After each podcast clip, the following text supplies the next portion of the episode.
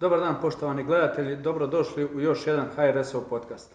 Danas se nalazimo u Posavini, točnije u Ođaku. S nama je gospodin Drago Zečević, zastupnik u Skupštini Županije Posavske. Gospodine Zečević, dobrodošli u HRS-ov podcast. Dobar dan. Budući da nas e, dosta ljudi prati izvan Županije vaše, možete nam reći nešto više o sebi? Pa ja sam Drago Zečević, znači zastupnik u Skupštini Županije Posavske ispred HRS-a. Mandat smo znači osvojili ove prošle izbore, tako da ja u Skupštini kao zastupnik i HRS je prvi put zastupljen u Skupštini Županije Posavske.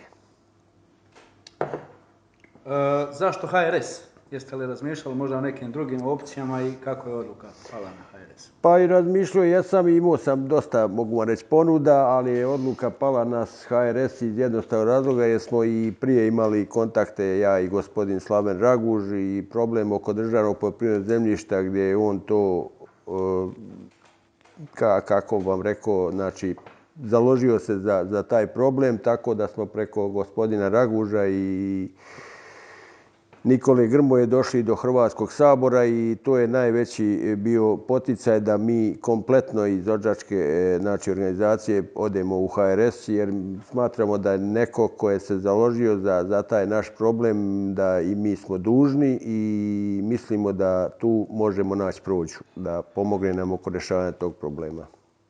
E, spomenuli ste angažiranje oko, oko toga problema, oko zemljišta. Možete nam pobliže objasniti o čemu se zapravo tu radi. Pa to je veliki sada problem u Odžačkoj općini oko znači, državnog poljoprivrednog zemljišta koje općina raspolaže, ali s obzirom na sve probleme koje smo imali, to zemljište je bilo znači, do sad dato otprilike e, nekoj firmi iz Hrvatske, tako da mi kao udruženje i kao poljoprivrednici smo tražili da se to državno zemljište raspiše natječaj i da se ravnopravno u taj natječaj uključi domaći poljoprivrednici. To nam je najveći problem. Evo sad imamo crkavicu oko toga već dvije godine gdje mi e, nastojimo svim silama da to sprovedemo, ali i dan danas nismo to uspjeli riješiti. Nažalost nismo riješili jer to je činjenica koliko ova vlast se brine o domaćim ljudima i domaćim poljoprivrednicima. Nažalost, nimalo. A kako je se prije te dvije godine zemljište davalo u najem?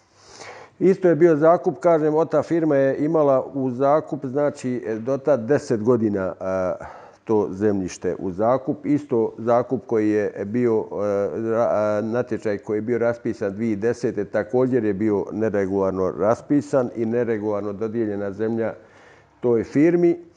I tad smo mi imali prosvjede, i tad smo imali tužbe, i tad smo sve činili da, da, da do toga ne dođe. Međutim, vlast je također i tada, HDZ-ova vlast je to sprovela na nezakoniti način, što mi i da danas tvrdimo. Nakon isteka toga ugovora gdje su oni htjeli da to državno zemljište e, daju u koncesiju na 40 godina tad je skupina, znači jedna trećina zastupnika od sedam zastupnika u Skupštini Županije Posavs na čelu sa mnom potpisali e, e, e, Ustavnom sudu, poslali zakon na, na, na preispitivanje o, o koncesijama gdje je zakon pao i, i tim e, padom tog zakona smo uspjeli spriječiti, a inače je bila stvar dogovorena, stvar je bila riješena da se zemljište državno poljoprivredno da na 40 godina. To nam je bio najveći uspjeh tada, da smo bar to spriječili. A evo, spominjete e, te sudske procese. Jeste li sada u nekom sudskom procesu, nakon što, nakon ovih problema, dakle, nakon što je e, aktivacija Nikole Grmoje, kako ste rekli, u Hrvatskom saboru i opet kako je dodjeljivano zemljište, jeste li pogatali neke sudske sporove? Pa ja sam prije dvije godine znači, išao za, kandidat sam bio za načelnika općine Ođak i iz tog razloga o problemu državnog poljoprivrednog zemljišta što je najviše e, se ticalo tada i dan danas se tiče toga, na tim izborima ja sam iz tog razloga i pobjedio na izborima, međutim okolnosti su takve da na kraju krajeva ja nisam postao načelnik, znamo zašto, svi znamo ovdje, sav narod i dan danas zna ko je trebao biti načelnik, ko je pobjedio na izborima. Međutim, tad je, ajde, općina je sad raspisala natječaj. I taj natječaj je raspisala općina, ali uvje, e, takav je zakon da općina raspisuje natječaje. Općina sve odradi, a ministar, županijski ministar poljoprivrede je samo e, daje suglasnost. Međutim, sad kad su dobili domaći poljoprivrednici na prošlom natječaju e, i to platili abnormalnu cijenu, platili su cijenu od koje boli glava, od koje ljudi nemaju računa da rade tu zemljište. Međutim, i po tim uvjetima, evo, i dan danas ministar poljoprivrede nije dao suglasnost da ti ljudi se uvedu u posjede. Ta firma je podnijela koja je na natječaju neregularno, e, kako, e, neregularnim papirima, neregularnom dokumentacijom, znači izbačena. Ta firma je podnijela negdje, koliko ja znam, 25 tužbi i sve su tužbe odbačene. Znači, sve je odbačeno, sve je došlo do toga da se trebaju domaći ljudi. Međutim, evo sad nova situacija. Ministar, dakle, i dalje nema suglasnosti kako bi se zemlja mogla... Ministar poljoprivrede i dalje ne daje suglasnost. A pomaže vam udruženje Žito kojeg ste član duge niz godina, koliko sam Pa udruženje je uključeno 100% u taj proces. Udruženje Žito e, radi isto e, po tom pitanju sve što je moguće, znači uključeno 100%. Ljudi su, e, svi poljoprivrednici su bili uključeni u to, ali međutim politika je takva, politika je jača i od udruženja, jača i od naroda, jača i od svega. Problem je bio, znači, lijepo je gospodin Dragan Čović prije izbora strogo zabranio da se ne smije pričati o državnom poljoprivrednom zemljištu i naglasio je da će problem državnog poljoprivrednog zemljišta biti rešavan poslije izbora. E, sad vidimo kako se rešava poslije izbora. Po nama, naređenje je došlo našoj visokoj policiji ili našim županijskim ljudima da ta firma mora dobiti 50 do 60% zemljišta. I sad se sve radi na tome da se obore taj natječaj, da se ponovo raspišu, da ta firma ponovo mogla doći do te zemlje. A cijelo vrijeme zemlja se ne obrađiva? Cijelo vrijeme, evo već druga godina, znači zemlja. Sad imamo i drugi dio natječaja koji je raspisan, e, koji su radili domaći ljudi i jednim dijelom i ta firma. Znači, sad se radi tu cilka oko 15.000 duluma državnog poljoprivrednog zemljišta, čak i više i raspisan je i drugi natječaj i na taj natječaj koji je općina raspisala uvjete natječaja ministar županijski poljoprivrede treba dati suglasnost, on ni na to ne da suglasnost. Nema suglasnost znači ni na novi natječaj? Nema suglasnost ni na novi natječaj. Jesu li po vama možda prosjedi neko rješenje? Joj, mi smo uh, prosvjedovali jedan mjesec dana, 30 i više dana smo mi prosvjedovali ovdje po pitanju tog državnog zemljišta. I sve smo mi to odradili dobro. Jedino što smo znači, zaustavili dalje radove te firme, jer je vlada nezakonito, pazite sad ovo, vlada Županije Posavske nakon isteka ugovora 2010. dala aneks na produženje ugovora godinu dana i dala toj firmi još godinu dana da radi. Nakon isteka ugovora on su donijeli aneks. Naknadno, kad je ta firma radila još godinu dana, naknadno je sud proglasio aneks nevažeći.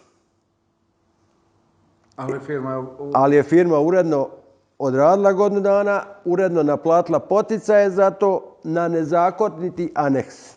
Pa je pitanje ko će vratiti ta sredstva. E sada, uh, vi ste, znamo, spomenuli ste sami kako ste pokrenuli inicijativu u Hrvatskom saboru preko Nikole Grmoje.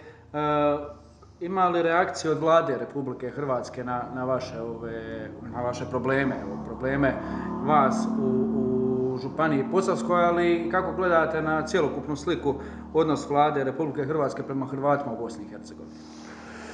Po tom pitanju, e, ako je pitanju e, ta briga za Hrvate u Bosni i Hercegovini, po tom pitanju ne gledamo naklono.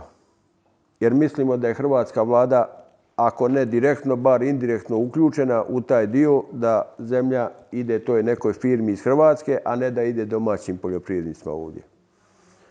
I ne možemo biti zadovoljni odnosno vlade Hrvatske po tom pitanju i mislimo, e, mi u biti ne možemo biti zadovoljni ni, ni, ni, ni, ni s kakvom odlukom, ni, ni, ni s kakvim rešenjem, ako nije rešenje da ono što mi potenciramo godinama, da domicilno stanovništvo ima prednost, da ljudi koji se bave poljoprivredom i žive sa svojom djecom i porodicama ovdje, da treba im omogućiti, a ne da im se onemogućava i da ih se nagoni indirektno da moraju napuštati ove krajeve. Dakle, ovima se praktički e, želi potaknuti seljavanje stanovništva? Mi smo sigurni, mi smo sigurni jer e, sama činjenica kad sudovi donesu odluke, kad e, e, jedan dio politike se slaže, kad e, ljudi koji žive ovdje nešto traže, a da ova, ova jedna elita vlasti koja je to ne dozvoljava, E, onda se dobiva utisak da, da više nije nikome stalo do ovog naroda, nije stalo da narod ostane ovdje, nije stalo da narod živi ovdje. Mi to trubimo godinama već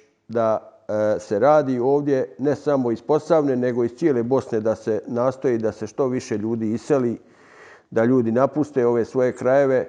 Nažalost, mi ovdje imamo činjenice, mi imamo stanje, ja sam to x puta ponovio, mi smo se ovdje u općinu Ođak, znači mi smo 92. bili apsolutno proterana općina 100%. 97. 6. smo se vratili u Ođak na porušene, e, na 100% porušenu općinu. 100% porušenu, zapaljenu, porušenu i da možemo reći slobodno da smo 97. imali duplo više stanovnika u Ođaku nego sada 2023. Znači, ogromna, ogromna količina stanovništva se iselila. Nakon povratka, znači, nakon, nakon povratka, obnavljanja kuća, nakon obnavljanja života ovdje, bili su prinuđeni zbog ekonomske situacije i zbog političke situacije, najviše zbog nezadovoljstva, jer kad ljudi, ljudima je do ovdje došlo te državne zemlje, i nama je iskreno došlo, a ljudima je došlo, kad se jedan takav dio ne može riješiti u korist ljudi, onda je činjenica da se radi na tome da se ljudi isele. E sad, ja ću vas vratiti malo uh, ranije, jer me baš zanima ovaj angažman uh, gospodina Grmoje. Dakle, koliko, koliko sam upućen, bio je problem raspisivanja natječaja. Nakon njegove intervencije u Saboru natječaj je raspisan. Međutim, na tom natječaju, kako ste, kako ste rekli, e, da, da opet zemlja, nisu zemlju dobili poljoprivrednici i zemlja opet ostaje neobrađena, kako ste rekli, koliko 15 tisuća oko 15 tisuća i više. Vjerovatno ima nešto i za zapušteno zemljišta koje se treba još očistiti. Je... Vidite li tu možda neki prostor da, da, da preko gospodina Grmoje da se pokuša ovo, ovo teme, ova tema nametnuti u Hrvatskom saboru još dodatno i bi to možda pomoglo? Mi tražimo da se medijski e, otkrije sva situacija oko to državno zemljišta jer mi znamo da smo mi u pravu, a da bome da se zahvaljujemo gospodinu Grmoju i mi smo tražili da se još jednom aktivira u Saboru i sada kao e, ja član HRS-a, znači sad ćemo sigurno tražiti od gospodina e, Slavena Raguža, pošto je on u federalnom parlamentu, da se ta tema pokrene u federalnom parlamentu i da se taj e, jednom problem riješi. Da postavimo prvo i prvo nehumano, nemoralno i vjerovatno je nezakonito dopustiti da negdje 15.000 duluma tako kvalitetnog zemljišta ostaje neobrađeno, da to nije više normalno. To za nas, normalne ljude koji to gledamo, to nije normalno. E sada, ključni problem je dakle u toj uh, odluci, odnosno nedonošenje odluke ministra, ako, ako, ako smo shvatili dobro. E, je li rješenje neko da se na općinsku nadležnost vrati da ministar nema nikakav upliv u dodjelu e, zemljišta? Pa ja kad sam bio načelnik, e, kandidat za načelnika, on su mene pitali kako će ja to riješiti lako. e, samo ćemo poslati zakon na, na Ustavni sud jer taj zakon ne može biti, jer taj zakon je tako napravi da sada sve u, u jednoj šaci, u, u sve to drži jedan čovjek. I taj jedan čovjek ako ne da suglasnost, ne može niko potpisati ugovor, ne može niko ući u posjed.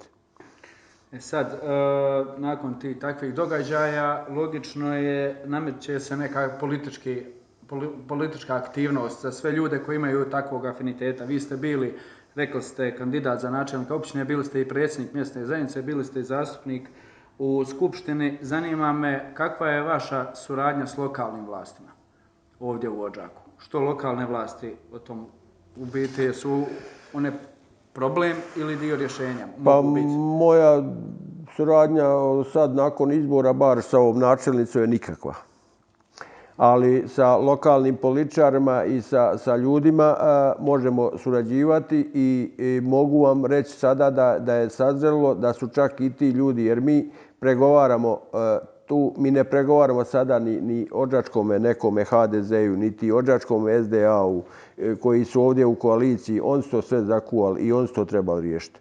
Mi pregovaramo, imamo prigovor, znači možda na 4-5 ljudi. 4-5 ljudi koji su sve zakuvali još od 2010.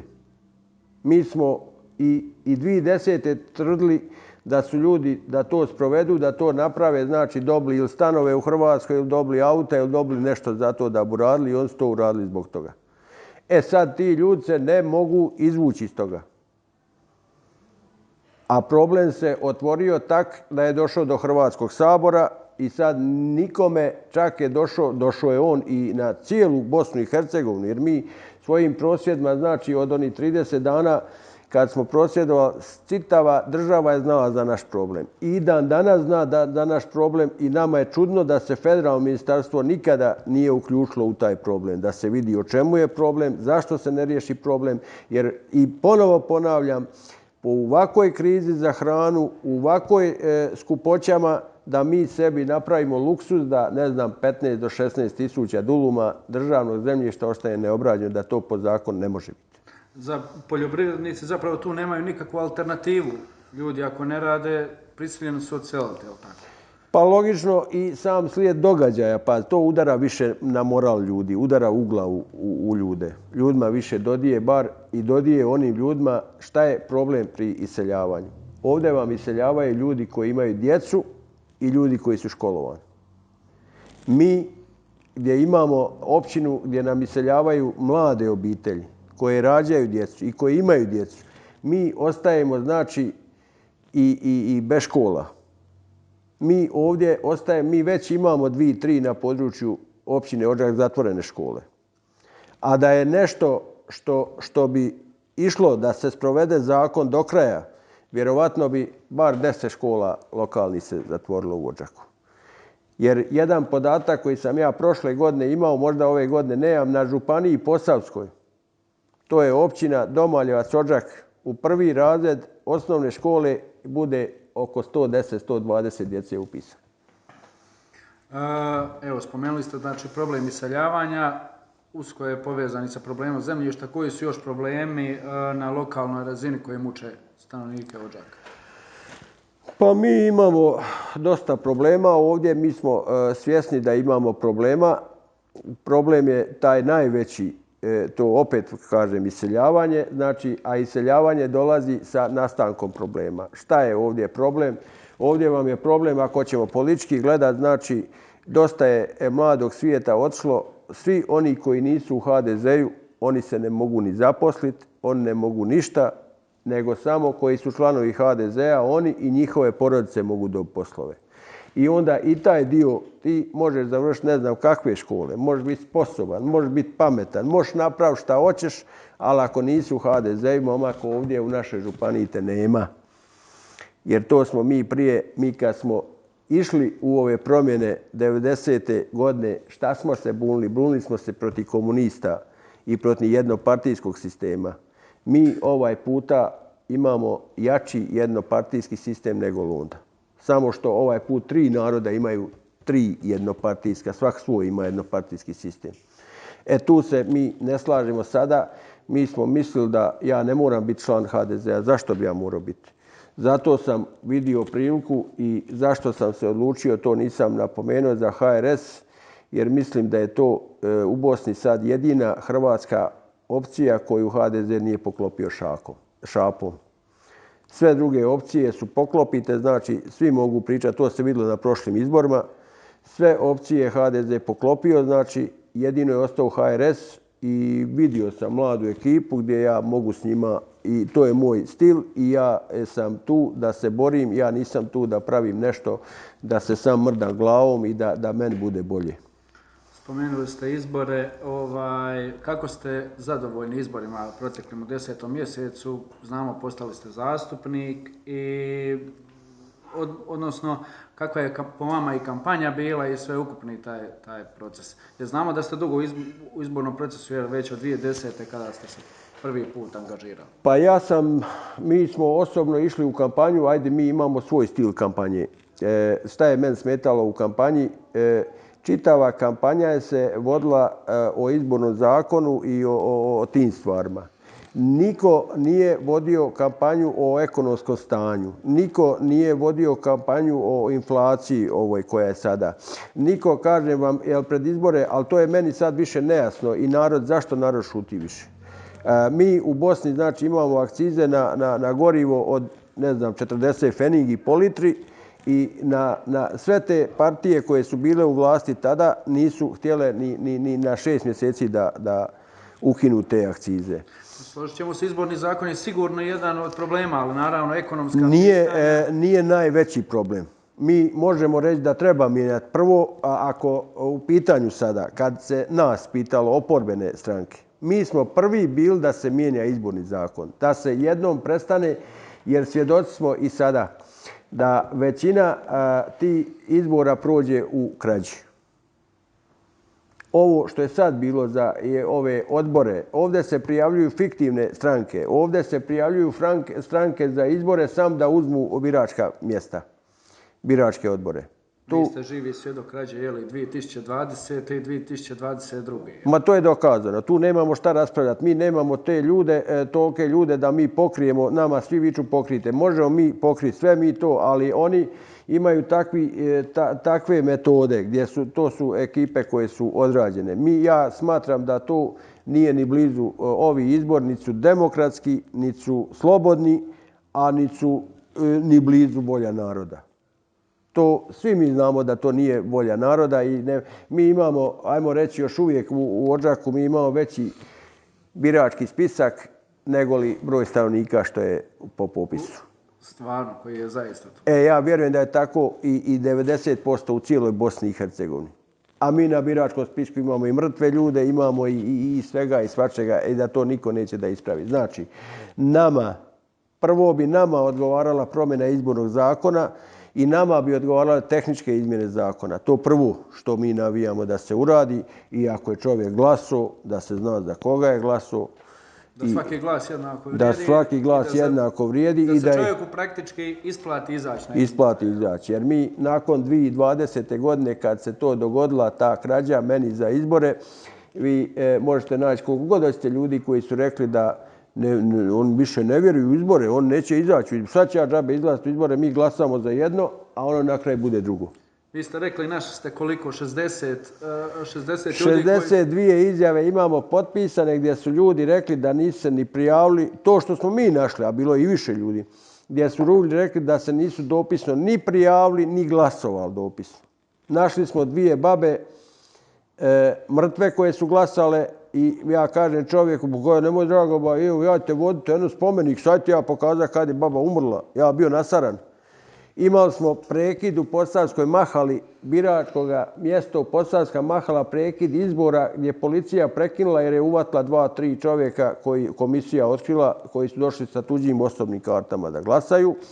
Ti ljudi su sad i osuđeni. Znači, policija prekinula u šest sati izbore i rezultat se izbrojali u policiji i to se sve priznalo nikome ništa. Nisu poništeni izbori? Ništa, nije poništeno, možete misliti. A izbor se nisu ni završili. Znači, možda je neko planirao doći u pola sedam glasat na večer, u sedam, neko planira minut.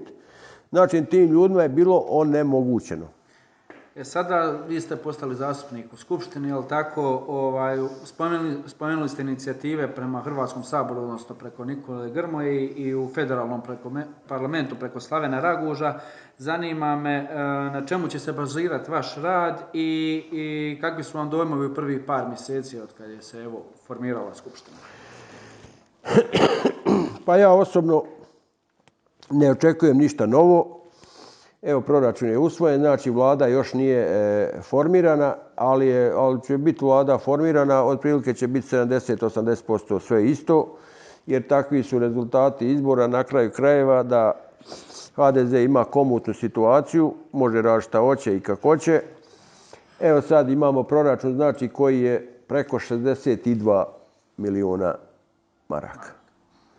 A prije možda 10 godina kad sam ja bio u Skupštini, proračun je bio 27-30 miliona maraka. Znači duplo više, više. E, proračun je duplo više. Sad ja uvijek postavljam pitanje. Otkud sad, ako je duplo manje stanovništva, Kak se dogodi sad da imamo duplo veći proračun? I ja sam sad na posljednjoj skupštini znači izrazio sumnju za taj proračun ako se u istinu proračun ostvari od 62,3 miliona. Znači, a proračun se puni e, otprilike iz poreza. Ko će to namjeriti? Znači narod.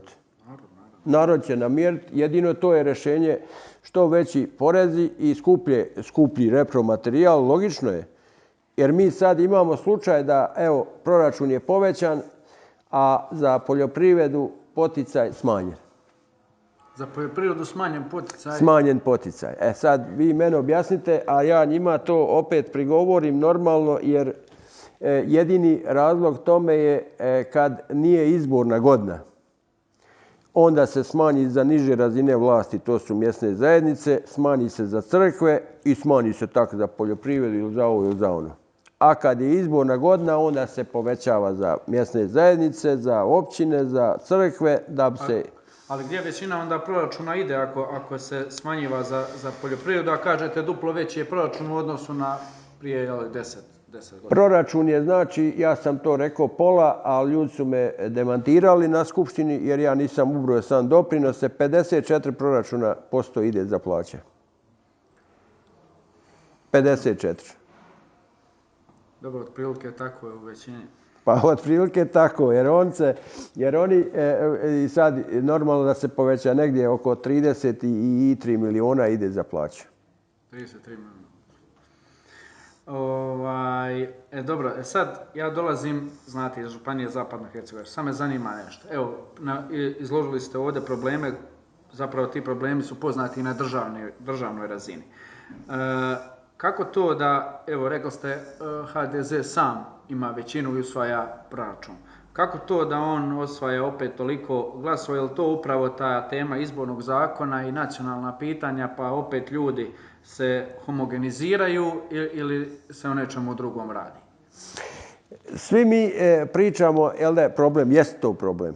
I ja sam to e, godinama trubio da ja, ako se mene pita, ja vama sad rekao da se Komšić i Čović dogovore. Jer od kak se Komšić pojavio, Čović je postigo najbolje rezultate. I ne priča ni o čem drugom, sam priča o izbornom zakonu i o Komšiću. I zašto sada Komšića a, bošnjaci jel da, biraju? A u Dom naroda iz naše županije ide žena koja je Srpkinja. Ona je Srpkinja, vjerujem, udata za Hrvata. Bila je na listi HDZ-a i Hrvat su glasali za nju. To nije, to nije problem, legitimno predstavljanje, da. Slično je, slično je u našoj županiji. I zato mislim da bi i odgovaralo svima da se promijeni izborni zakon, da mi Hrvati legitimno biramo svog predstavnika u predsjedništvo. To je nama bilo uvijek normalno, nama to nije bilo nikad sporno. U redu, u redu. Dakle, vaš rad se u Županiji, jel tako, nastavlja. Vi ćete biti aktivan zastupnik. Videli smo, pokrenuli ste odmah prema određenim ministarstvima određena pitanja proračun je jel, usvojen takav kakav je. Ovaj, na, osim, osim ovih poljoprivredne zemljišta i tih pitanja, na čemu ćete se još bazirati? Pa mi ovdje u Ođaku trenutno, pa sad već i u Županiji se postavlja pitanje zdravstva. Mi imamo u Ođaku jedan odjel bolnice županijske, znači koji u istinu u kolosalnoj katastrofi. Imamo bolnicu u Županiji gdje je stanje e, jako fino uređena bolnica, opremljena. Imamo domove zdravlja, naš uođak dom zdravlja je u financijskoj dubiozi, tu imamo velike probleme, ali je e, sada se postavlja već problem veliki da nemamo liječnika. E, sad je problem što će nam manjkati liječnika, jer i to se postavlja da mladi liječnici isto iseljavaju, odlaze, to se sve veže jedno drugim mi na kraj krajeva, mi ćemo sad imati problem, ne imati, mi imamo problem. Mi u nekim lokalnim školama, mi imamo više zaposleni nego li djece. Ko brojimo jedna učiteljica, čistarca, e, engleski jezik, vjeronauk, ovo ono, petero njih zaposleno, a, a u školi imate četiri djece. Znamo da je više stranaka u Skupštine Županije Poslavske. Možete nam reći, hoće li biti neke suradnje vaše sa, sa određenim strankama? Pa po, po određenim temama mi smo uvijek spremni da se, e, da se surađuje. To nama nije bilo sporno ni, ni, ni nikada. Neke e, teme koje su, koje su bitne za ovaj Neka narod. programska Programske suradnja. teme, da. Koje su bitne za ovu općinu, za ovu županiju, za ovaj narod, to nama nije bilo sporno nikada. To mi ne, ne sporimo nikada. Mi se samo zalažemo da bude nešto što je realno, nešto da svi imaju koristi od nečega. Naravno, naravno. U kontekstu toga možete nam reći, evo, e, tu HRS e, nije davno je osnovan, kakvi su vam planovi za razvoj HRS-a u Ođaku, ali i u cijeloj Županiji Posavskoj.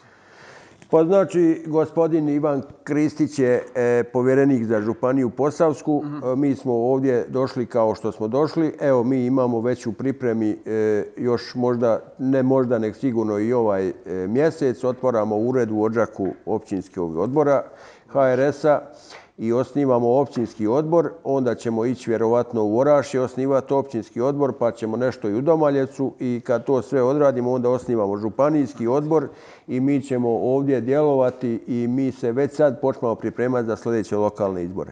Naravno, naravno, naravno. I strategijski u Županiji djelujete naravno prema, cijel, prema cijelom području Županije, je li tako? Ne, ne, za nas je Županija Posavska, cijelo Naravno, područje naše. Naravno, naravno. To A, imamo pitanje gledatelja, dakle sada nedavno je otvoren jeli, granični prijelaz Svilaj, hoće li općina Ođak išta od toga prihodovati?